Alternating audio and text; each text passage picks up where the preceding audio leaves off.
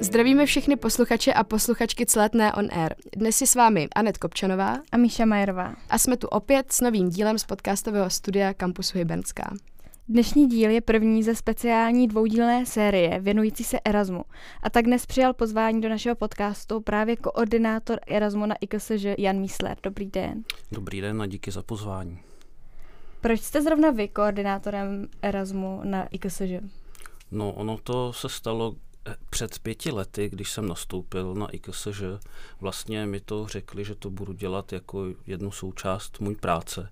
A já jsem rád souhlasil, protože sám už jsem kdysi na Erasmus věl a tak nějak internacionalizaci studia považuji jako za velmi dobrou věc, tak jsem se to ujal.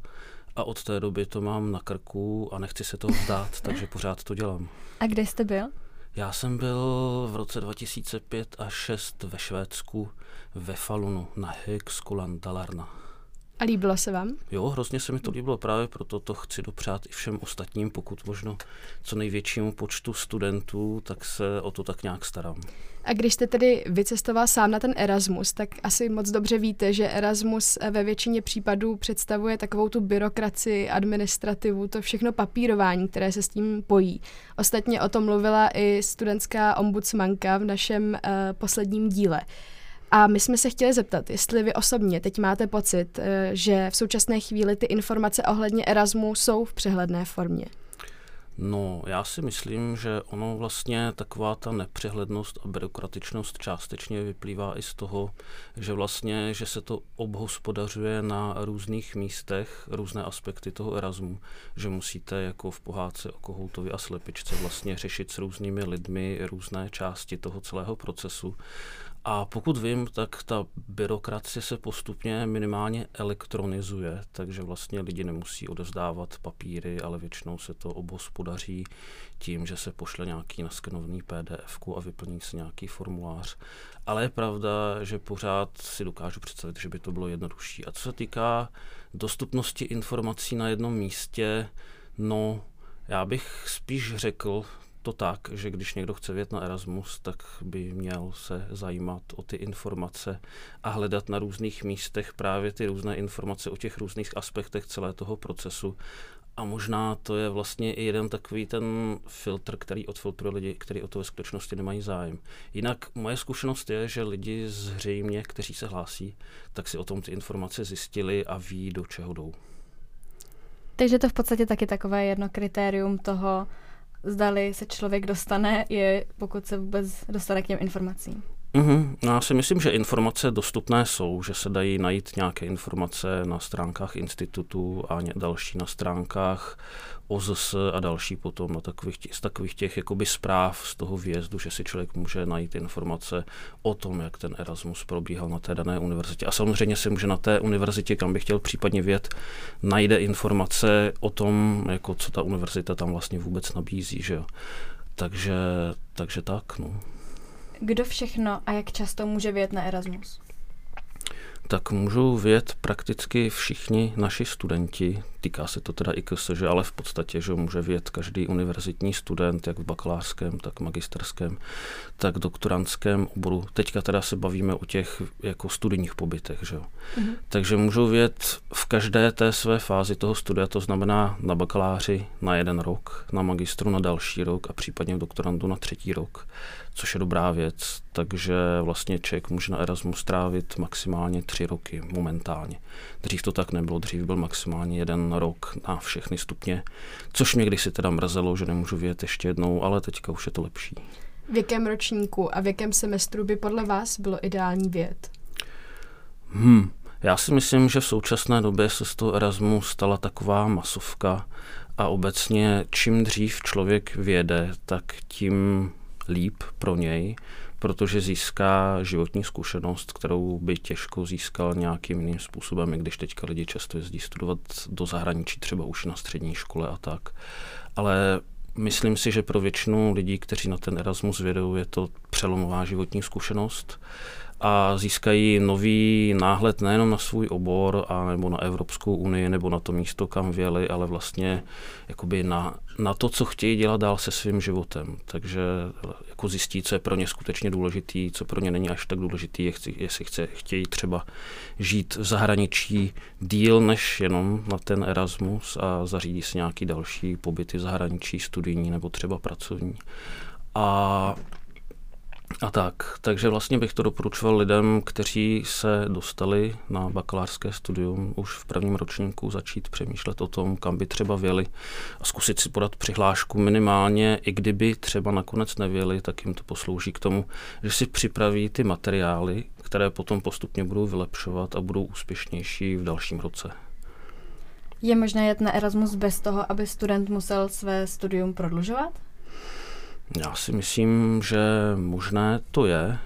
V praxi to asi není úplně snadné, protože pokud vím, tak všechny studijní obory na IKS, že jsou navržené vždycky na to, aby člověk studoval každý ten semestr, takže člověk se na to může připravit tak, že si vlastně dopředu odstuduje víc těch předmětů, než je těch 30 kreditů za semestr, což je ta standardní zátěž, aby potom měl klid na ten Erasmus. A nebo si to prostě odstuduje v tom běžném časovém horizontu toho studia a potom si teda prodlouží o půl roku nebo o jeden rok a věde na ten Erasmus, nebo to vlastně dá někam do prostřed.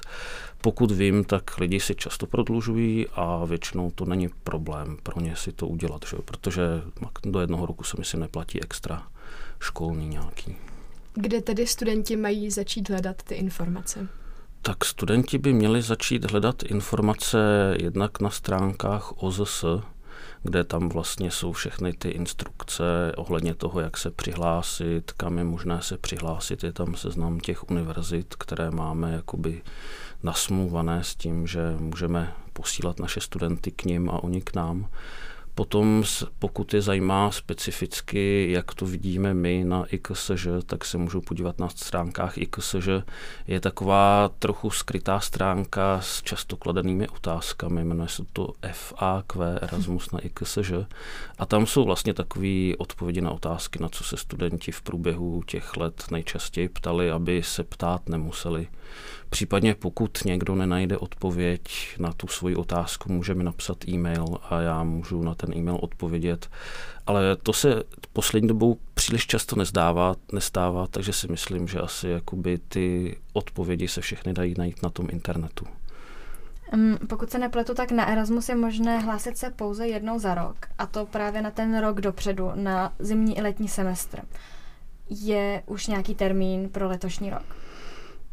No, ono je to vlastně každý rok úplně stejný. Půlce února se otevře ten systém, do kterého se dají vkládat ty aplikace a na konci února se uzavře. Bylo to tak už v tom roce, co jsem nastoupil a je to tak stále a pravděpodobně to bude i tak i do budoucna. Vím, že na některých jiných univerzitách to může fungovat i tak, že vlastně, že jsou dvě kola během roku. Jedno je vlastně v tom únoru a druhé potom na podzim, ale u nás je to z administrativních důvodů, aby se to celé zúřadovalo jenom jednou za rok a zatím se zdá, že to funguje. Je Takže možné, pardon, je možné se případně přihlásit i dodatečně? Dodatečně není možné se přihlásit u nás. Co je možné, je místo studijního pobytu se přihlásit na pracovní stáž Erasmus. To je ta druhá forma, na kterou se dá výjíždět, že vlastně, že člověk si sežene nějakou stáž jako práci někde v zahraničí a tam vlastně na IKSŘ nemáme žádný deadline, lidi se můžou hlásit průběžně, takže se může stát, že pokud někdo prošvihne ten únorový termín, tak místo toho, aby odjel studovat, může pořád odjet pracovat. Jak se takováhle situace řeší potom s kredity? Přece jenom, když člověk pracuje, tak nestuduje a dá se to nějak kombinovat, nebo tam už se musí prodloužit ten, eh, to studium? Já Zrovna tohle je jedna oblast, ve které se necítím úplně kompetentní odpovídat, protože vlastně tahle ta část toho Erasmu, ta pracovní stáž jde mimo mě. To vlastně studenti, kteří o to mají zájem, řeší přímo s garantem toho svého studijního oboru, jak on jim uzná tady tu stáž jako součást studia, jestli za to dostanou nějaký kredity nebo ne. ale dokážu si představit, že to pravděpodobně musí obnášet prodloužení studia. Zejména pokud vědou na nějaký delší časový období, jako třeba semestr nebo dokonce celý rok. Tak se tedy přesuneme už k samotnému výběru té školy. Na co podle vás je důležité myslet? Eh, mají studenti zohlednit, dejme tomu, finanční ohodnocení, které jim bude poskytnuto, nebo se dívat i trošku za hranice toho Erasmu, dejme tomu, jaká je politická situace v zemi, jestli je tam bezpečno, jak se staví k pandemii, co všechno by měli zohlednit? No samozřejmě by měli zohlednit úplně všechno, protože bude to semestr nebo rok jejich života a pokud si vyberou nějak špatně, tak to pro ně nemusí být úplně příjemný zážitek. Teďka si myslím, že co se týká epidemie, že už to nehraje takovou roli, jako to hrálo roli před dvěma lety v minulosti, kdy vlastně řada lidí rušila svůj vjezd na Erasmus, protože vlastně nemohli tam vjet, protože byla epidemie. Teďka spíš bych řekl, Úplně v první fázi je dobrý podívat se právě na tu stránku s těmi často kladanými otázkami kde je statistika za poslední tři roky vždycky, kam se lidi často hlásí. Protože o některé z našich partnerských univerzit je zájem, který převyšuje počet míst, kam můžeme ty lidi nominovat, že na každou univerzitu máme dvě, tři, čtyři místa. Když se tam hlásí deset lidí, tak musíme jako některé z nich nominovat a ty ostatní buď to nominovat někam jinam, anebo vůbec ne. Takže je třeba zvážit, kvalitu své vlastní přihlášky, vlastně co, je, co má člověk v životopise, co má člověk v motivačním dopise a jakou má asi tak šanci se kam dostat a hlásit se tam, kde si myslí, že by nějakou šanci mohl mít. Tak to je ta první věc. Druhá věc je, aby byl dost jazykově vybavený, protože pokud člověk neumí cizí jazyky, tak může vědět tak maximálně na Slovensku. A tam teda naštěstí řeknu to, se hlásilo pouze minimum lidí. Většina chce vědět někam, většinou na západ, na sever, případně na jeho západ, abych to tak geograficky lokalizoval. Jaké jsou tedy ta, ta města třeba nejžádanější? Největší zájem byl tradičně o Amsterdam, potom byl velký zájem o Skandinávii, zejména o Dánsko a v poslední době hodně vyrostlo Portugalsko. Nevím, proč všichni chtějí do Portugalska, jestli je tam hezky. A naopak zase upadl zájem o Británii, která byla velmi populární. Řekl bych, že to zřejmě kvůli Brexitu a kvůli tomu, že vlastně Velká Británie teďka taky bude z Erasmu odcházet, takže je, je velký otazník nad tím, jestli bude možné nadále vjet do Británie a jakým způsobem zatím zhora nemáme přesné informace o tom, jak konkrétně to bude probíhat. Tudíž je třeba si vybrat uh, ty ško- tu školu na základě té žádanosti, dejme tomu, i zohlednit tohle. Jak říkáte, jestli je tedy žádaná nebo není. A co dál teda? No tak je to taktika, jako člověk má tři možnosti, kam si vlastně dát tu přihlášku. Může si vybrat tři různé univerzity a u nich si dá prioritu, jakože kam chce nejvíc, kam chce na druhém místě a kam chce na třetím místě. Takže oblíbená taktika je dát si na první místo tu jako univerzitu, kam chce nejvíc, ale kam je třeba obtížné se dostat a na ty další dvě místa si dát nějakou univerzitu, která není tak žádaná, ale kam by taky chtěli jet jakoby zálohu. Že? Tak to je jedna věc. Druhá věc je ta jazyková vybavenost, aby když člověk jede studovat do Francie, aby třeba uměl francouzsky. Stalo se i, že tam věli lidi, kteří francouzsky neuměli a všechno tam bylo ve francouzštině a byl potom problém. A co je další třeba zvážit, no bohužel jsou to i peníze. Když lidi dostávají stipendium na Erasmu, který myslím je už přes 500 euro teďka, tak životní náklady v zahraničí obvykle jsou vyšší než těch 500 euro, nebo na kolik je to stipendium, takže část nákladů si musí hradit z vlastní kapsy. Takže pokud by člověk chtěl vědět do nějaké opravdu drahé destinace neměl na to peníze, tak to nemusí být úplně dobrý nápad. Já uvedu příklad, když jsem byl na Erasmu v tom Švédsku, což není úplně nejlevnější země, tak jsem teda vyžil z toho svého stipendia, myslím, tehdy bylo nějak přes 400 euro, protože tam v tom městě, kde jsem byl, nebylo nějak za moc co utrácet, nebylo tam co dělat. A já jsem teda utrácel jenom za zamražený pici z Lidlu a za nudlu, takový ty nudlový polívky větnamský. Nebyl to úplně nejlepší způsob, jak jako žít zdravě, ale ušetřil jsem prostě z toho stipendia nějaké peníze a ale já si myslím, že nejsem úplně typický příklad tady tohle. Takže jako přežít se možná dá, ale občas jako rodiče třeba musí zasponzorovat, nebo pokud jste si našetřili dopředu, tak se vám ty úspory pravděpodobně trochu rozpustí. Jak to funguje s tím financováním? Dostávají to studenti během toho pobytu tam, nebo se to dostane nějak dopředu, a nebo právě až po třeba složení některých těch zkoušek? Pokud vím, tak studenti to dostávají dopředu, ale zase tohle je oblast, ve které nejsem kompetentní podávat směroplatné informace. To je třeba zjistit na stránkách OZS, případně se zeptat koordinátora Erasmu, inženýra Radka Kováče, který vlastně má ty studijní pobyty našich studentů v zahraničí na starosti, ten o tom ví úplně všechno. Pokud si tedy už student vybral tu školu, podle jakých kritérií teď bude vybrán? No, my vlastně na konci února, na začátku března na institutu organizujeme takovou monstrózní akci, kdy vlastně všechny ty přihlášky, kterých bývá poslední dobu přes 100, rozdělíme mezi pedagogy na všech katedrách k tomu, aby je hodnotili. Všichni k tomu mají takový návod, že se mají dívat, jaký mají ti studenti certifikát o znalosti cizího jazyka, jak na ně působí eh, motivační dopis, jaký mají známkový průměr a tak dále. A vlastně na základě tady nějakého toho návodu vlastně každá přihláška dostane jakoby budové skóre od tří různých pedagogů i že Potom z toho uděláme průměr a potom lidi se řadíme od nejlepšího po nejhoršího a potom jim přidělujeme ty volná místa na těch smlouvách. Takže vlastně nejvíc bych řekl, záleží jednak na známkách, na, na průměru, který člověk má. To je asi jedna z mála, jako jeden z mála okamžiků, kdy ty známky k něčemu jsou, bych to řekl tak cynicky. Potom další věc je kvalita motivačního dopisu. Pokud ten člověk opravdu ví, co chce dělat na té univerzitě, kam chce vět a nechce se tam válet na pláži nebo dělat turistiku, ale chce tam opravdu jako akademicky nějak působit, tak to je druhá důležitá věc.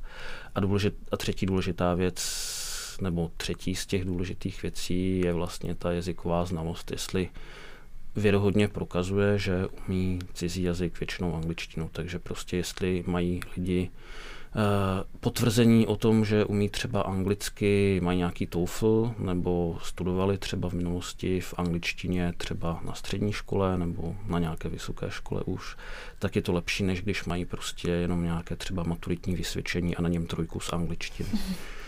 A co třeba ročník uh, studenta? Hraje v tom roli, dejme tomu, když je ten student ve třetím ročníku, dostává nějakou přednost? Na IKS, že v tom výběrku to tak není. Vlastně hodnotí se studenti nezávisle na tom, v jaké fázi toho studia jsou, takže vlastně i studenti na bakaláři můžou se umístit nakonec líp v tom bodování, než studenti z magistra, pokud si ti magistři s tím nedají takovou práci. Já bych se ještě rychle vrátila k těm jazykům, protože vy už jste zmiňoval v při, po případě nějaké ty jazykové certifikáty. A je nějaká možnost třeba doložit si znalost jazyka na základě kurzu, který jsme splnili na právě naší univerzitě? Tím myslím třeba, že nevím, kdy se přihlásím na španělštinu a absolvuju ji a v SISu je napsaný, že to je na úrovni B2, Stačí mi to k tomu, abych měla doklad o té jazykové znalosti, nebo musí to být ve formě právě toho jazykového certifikátu? Ano, stačí to i takhle. V podstatě my zase na té stránce s těmi často kladenými otázkami to popisujeme, že nám stačí ledasco pro účely tady toho výběrového řízení na institutu. Takže vlastně nejlepší pozici mají lidi, kteří právě už mají třeba univerzitní diplom z bakalářského studia v Británii, že jo? nebo mají prostě ten TOEFL nebo Certificate of, Profession, of Proficiency in English, ten cambridgeský certifikát a ekvivalenty prostě ze zahraničí. A potom vlastně, když máte jenom nějaký horší třeba to maturitní vysvědčení nebo máte jenom potvrzení z toho, že, že jste vystudovali nějaký předmět v tom jazyku na univerzitě, tak za to nedostanete tolik bodů potom od těch, od těch lidí, kteří to budou hodnotit. Takže nejlepší je pořídit si nějaký ten certifikát, pokud člověk nestudoval v zahraničí už. Co může student udělat v případě, že se nedostane ani na jednu z těch vybraných škol? Lze se nějak odvolat třeba? Odvolat se nejde. Prostě tak to je, že my to zhodnotíme a odevzdáme ty naše výsledky na OZS a vlastně není proti tomu odvolání. No. Člověk může lehce zaplakat a podat si přihlášku příští rok nebo si najít nějaké jiné stipendium nebo nějakou jinou studijní příležitost, protože i když Erasmus je nejpopulárnější, je to taková jakoby nejlepší cestovní kancelář, bych to tak řekl, tak jsou i další možnosti a většinou ten způsob, jak se hlásit, na věci, jako je CPUS nebo Freemover, se od toho Erasmu zase až tolik neliší, takže člověk může zužitkovat ty materiály, ty dokumenty, které si připravil, případně to mírně upravit a přihlásit se na něco dalšího. Je ovšem třeba si hlídat deadliny, protože často sezóna nahlášení se na tyhle ty pobyty bývá na podzim, což už je teďka pryč. Jaké další možnosti, kromě toho Erasmu, mám tedy? No, co studenti na IKSŽ často dělají, je, že výjíždějí mimo Evropskou unii přes celofakultní a celouniverzitní smlouvy. To většinou dělají až na magistru a většinou ti lidé, kteří už mají nějakou zkušenost s tím Erasmem, že jim to vyšlo, líbilo se jim to a chtějí zase vyjet někam dál. Ale tyhle ty výjezdy jsou o něco obtížnější v tom, že je s tím ještě víc byrokracie a papírování a je tam takový nejistší výsledek s tím, že vlastně, že to závisí na řadě dalších faktorů, že ta zahraniční univerzita s tím musí souhlasit, potom se žádají zvlášť peníze tady u nás a třeba člověk nemusí dostat dostatek peněz a tak dále.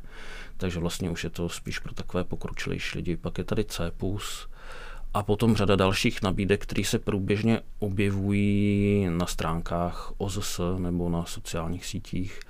Někdy to vůbec ani nemusí být přes univerzitu, prostě člověk je svobodná bytost, může sám sledovat, jaké jsou stipendia v zahraničí a vědět na to nezávisle na té univerzitě, prostě ve svém jakoby volném čase přerušíte si studium a pojedete někam studovat. Případně si můžete zkusit domluvit, aby se vám to uznalo nějak jako součást studia případě, že jsme si tady vybrali univerzitu a jsme v přijatí, jak dále postupujeme? Komunikujeme už vyloženě s tou univerzitou, anebo musíme ještě dál komunikovat vlastně s naším institutem? Hmm, je třeba komunikovat i s naším institutem, protože studium přes Erasmus v zahraničí je součástí vašeho studia na Univerzitě Karlově. Vy si vlastně nepřerušujete to studium, pořád jste studenty Univerzity Karlovy toho času na studijním pobytu a až se vrátíte, tak budete chtít, aby ty předměty, které jste v zahraničí odstudovali, se vám uznaly jako součást studia, protože na průchod studiem potřebujete kredity minimálně, že jo. A bylo by škoda toho nevyužít, takže vlast, a navíc myslím, že je povinnost mít nějaké kredity a přivést si je z toho Erasmu, aby lidi si tam nejeli jenom tak jako užít sluníčka nebo užít si sněhu, podle toho, jestli jedu na sever nebo na jih. Takže před odjezdem je třeba si zařídit takzvaný learning agreement neboli studijní plán, kde vlastně člověk si se pokusí najít nějaké informace o předmětech, které se studují na té partnerské univerzitě v zahraničí, jak se ty kurzy jmenují, za kolik jsou kreditů a musí si vlastně nechat potvrdit od té zahraniční univerzity, že ho tam v těch předmětech nechají studovat a potom si musí nechat potvrdit tady od nás, od garanta studijního programu, ve kterém studuje, že vlastně, že se mu to uzná jako součást studia. A když vlastně obě dvě ty strany mu to potvrdí, tak jako má záruku, že by se mu něco mělo uznat. V realitě potom přijede na tu zahraniční univerzitu a často se stane, že ty předměty se tam nevyučují, vyučují se jiné předměty, případně zjistí, že ty předměty, které si myslel, že budou skvělé, se mu přestaly líbit, když tam na poprvé přišel a změní si to. Takže aby to bylo všechno v suchu, tak je třeba pořád komunikovat s tím garantem a vlastně vypapírovat si to tak, aby až se člověk vrátí, tak aby vlastně s těmi předměty, které si přivezl, ne, nesplakal nad výdělkem, že by se mu neuznali jako součást studia, ale vlastně, aby už měl dopředu domluvený nebo s tím garantem odsouhlasený, že, že se mu ty předměty uznají. To, to občas bývá trochu problém, protože ne všichni na tu administrativu tolik dbají, vrátí se prostě se seznamem nějakých předmětů, který se těm, který se těm garantům nemusí líbit, protože třeba vůbec nesouvisí s tím oborem nebo připadají jim jako úplně nějaká lehká věc, která vlastně by se neměla podporovat. Takže takže tak, ale většinou jako se to nakonec nějak vyřeší. A pokud lidi úplně nezešílí a nezačnou v tom zahraničí studovat úplně nějaké mimozní nesouvisející předměty, tak se jim to většinou uzná, že i ti garanti většinou chtějí, aby lidi jezdili do zahraničí, aby tam jezdili rádi a aby si o tam přivezli kromě zajímavých zážitků nějaké ty kredity, které se jim uznají. Zmínil jste tu právě ty nečekané situace, které mohou v zahraničí nastat. Existuje proto nějaká kontaktní osoba, nějaký delegát či delegátka, na kterého se mohou studenti v takovém případě obrátit? V zahraničí, myslím tím tak ono vlastně na těch zahraničních univerzitách, oni tam mají nějakou infrastrukturu pro studenty Erasmu, který tam přijíždějí, že jo, vlastně musí komunikovat s nějakými těmi jejich mezinárodními kancelářemi, které jim vlastně dávají rady, jak to tam má celé probíhat a tak. Ovšem v každé zemi to a na každé univerzitě to funguje trochu jinak, takže dávat nějakou univerzální radu o tom, jak postupovat v případě nějakých problémů, nemůžu. A sám s tím ani nemám zkušenost, protože vlastně to ti studenti řeší s tou zahraniční univerzitou, případně to řeší zase u nás většinou s OZS, s Radkem Kováčem, případně s garanty těch svých studijních programů. Já vlastně tady o tom se dozvídám pouze z druhé ruky a anekdoticky, že třeba některá univerzita ne úplně dobře komunikuje, případně komunikuje pozdě nebo skoro vůbec a po třech urgencích, zejména na jihu se to stává, že tam všichni si řeknou, uděláme to maňana a potom maňana je víkend a potom vlastně lidi potřebují potvrzený vlastně výpis známek, že jo, aby si to mohli nechat u nás uznat. A ta univerzita prostě tak nějak na něm sedí a neposílá ho. A všichni jsou nervóznější a nervóznější a ale nakonec to všechno většinou celkem dobře dopadlo. Pokud vím. Jaké jsou teda ty nejčastější problémy, kterými studenti musí při výjezdu čelit? No pokud vím, tak problémy můžou být často v tom, že ty kurzy, které tam chtěli studovat, že buď to nejsou, nebo se oni do nich vlastně nedostanou. Případně můžou řešit nějaký problémy s ubytováním, že vlastně, že třeba nedostanou kolej, nebo kolej se jim nelíbí, nebo vlastně je obtížné vůbec sehnat nějaké ubytování. Ale většinou si myslím, že ten Erasmus už máme jak my, tak ty zahraniční univerzity v Evropské unii tak zmáklí, že vlastně, že je to takový jako taková továrna, takže ti lidi, pokud něco sami neza, ne, nezanedbají, jako nezameškají nějaký termín, kdy si mají něco nechat potvrdit, tak by měly být celkem v pohodě. Ale zase, já prostě to vidím jenom z určitého výseku, všechny ty věci a o řadě těch věcí vlastně nevím, protože jsem jenom ten koordinátor, který hlavně organizuje ty výběrka a potom vlastně třeba uzavírá ty nové smlouvy a řeší s těmi partnerskými univerzitami tě, tyhle ty věci. Řada věcí se právě řeší s těmi garanty, případně s OZS. Takže řešit všechny problémy s danou univerzitou, pokud se nedaří, tak zavolat nebo napsat zpátky do Čech. To je vaše rada. Já si myslím, že tak se to dá říct taky. Co tedy všechno pak následuje po návratu zpátky do Čech? Musí si studenti nějakým způsobem domlouvat se studijním oddělením, co se týká třeba složení těch zkoušek?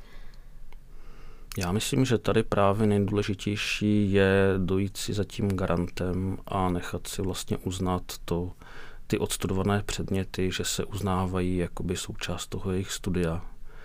A potom vlastně myslím, že buď toto samotný ten garant nebo studijní oddělení to nějakým způsobem vloží do SISu a tím vlastně ta nejdůležitější část je vlastně vyřešená. Myslím, že potom povinností studentů je napsat nějakou zprávu z toho pobytu, ale zase tohle to není moje pravomoc, takže o tom vím zase jenom z druhé ruky, co jsem si sám nastudoval, případně co jsem se dozvěděl od Radka Kováče nebo od těch, od těch garantů. Teď bychom se přesunuli k nějakým teda vašim ještě osobnějším zážitkům se studenty právě.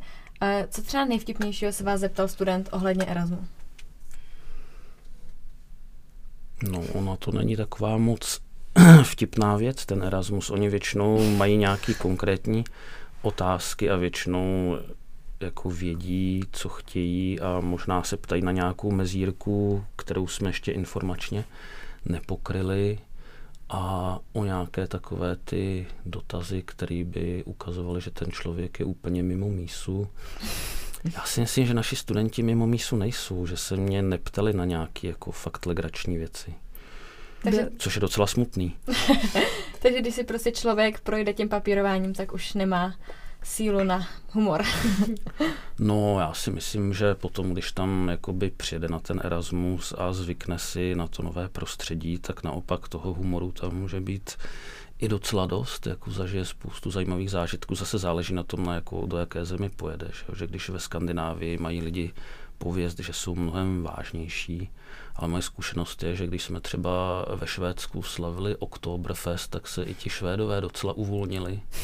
Vzpomínám si, jak jsme chodili, je to zajímavá věc, z kolejí na tu univerzitu, nejkratší cesta vedla přes Hřbitov a na univerzitě byl studentský klub, kde měli nejlevnější alkohol ve městě a během toho Oktoberfestu jsme tam teda slavili velmi hojně a když jsme se potom vraceli přes ten Hřbitov, tak jeden z mých švédských sousedů na té koleji si tam vypůjčil lucerničku a pobíhal po tom Hřbitově a dělal, že je světluška. takže, takže i takové věci se můžou stát. Byla případně nějaká situace, kterou jste vy sám nevěděl, jak vyřešit? No, myslím si, že když já jsem byl na Erasmu kdysi dávno, tak jsem nevěděl úplně přesně, jak to bude s tím uznáváním těch kreditů. Takže si mi v tom zahraničí odstudoval hrozně moc, asi přes 100 za ten jeden rok. Když jsem se potom vrátil, tak ten vlastně garant studia se na to tak díval, jako že jsem se zbláznil, že si chci toho nechat uznat moc a uznal mi těch kreditů jenom 30, což mě trochu zklamalo, na druhou stranu mi to nevadilo, protože už jsem měl vlastně zbytek toho studia hotový, ty kredity jsem nepotřeboval, ale vlastně to, jak to vlastně funguje s tím uznáváním těch kreditů, byl jediný takový trochu zádrhel, který jsem zažil. Teď máte prostor v tomto podcastu se obrátit přímo na studenty, kteří zvažují vyjet na Erasmus. Co byste jim vzkázal? Já bych jim vzkázal, ať se hlásí, ať si nastudují všechny ty informace a ať se hlásí v co nejvyšším počtu, protože čím víc přihlášek a čím víc výjezdů míváme, tak tím větší zdroje potom celá fakulta má na příští roky na výjezdy dalších studentů, takže vlastně je to takové perpetuum mobile. Čím víc lidi jezdí, tak tím víc budou moct jezdit v budoucnosti, což je dobré i pro naši internacionalizaci, za kterou já se velmi beru. Takže opakuju, nenechte si ujít žádný termín, žádný deadline, zejména ne toho února 15., kdy to začne a toho 28. tuším, kdy se to uzavírá, podejte si přihlášku a dejte si na ní záležet, ať máte co největší šanci. Dnešním hostem byl Jan Mísler. Moc vám tedy děkujeme, že jste si na nás udělal čas a že jste studentům vysvětlil, co všechno Erasmus obnáší. A v dalším díle se pak s vámi posluchači podělí i studentka mediálních studií Nina Váchová, která zase Erasmus přiblíží našim studentům z pohledu studenta. Dnes tu s vámi byli Anet Kopčanová a Míša Majerová. Mějte se hezky.